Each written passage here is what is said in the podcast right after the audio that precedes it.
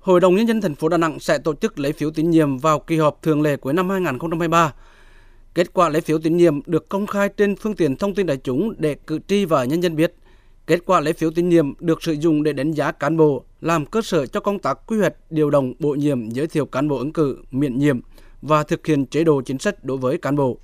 Người được lấy phiếu tín nhiệm có quá nửa đến dưới 2 phần 3 tổng số phiếu đánh giá tín nhiệm thấp thì có thể xin từ chức.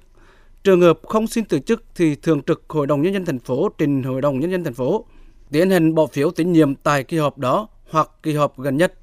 Trường hợp một người đã được lấy phiếu tín nhiệm cùng một lần với nhiều chức vụ thì việc bỏ phiếu tín nhiệm được thực hiện một lần đối với các chức vụ đó.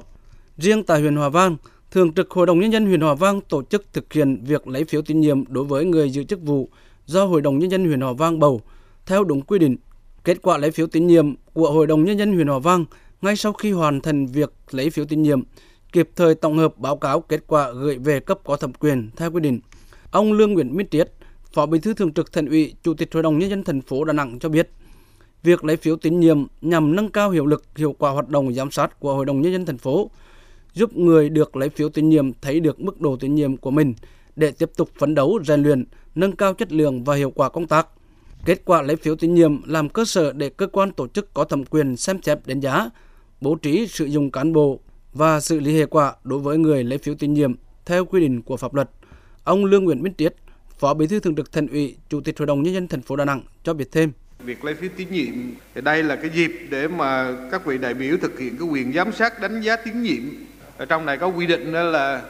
người mà được lấy phiếu là làm những cái thủ tục liên quan là trước 45 ngày trước ờ, ngày khai mạc kỳ họp thường lệ. Đây là danh sách do thường trực Hội đồng nhân dân thành phố dự kiến. Còn danh sách chính thức để đưa ra lấy phiếu tín nhiệm tại kỳ họp thường lệ, theo cái quy trình là trước khi lấy phiếu tín nhiệm thì đại biểu có thảo luận tại tổ để biểu quyết chốt lại cái danh sách lấy phiếu tín nhiệm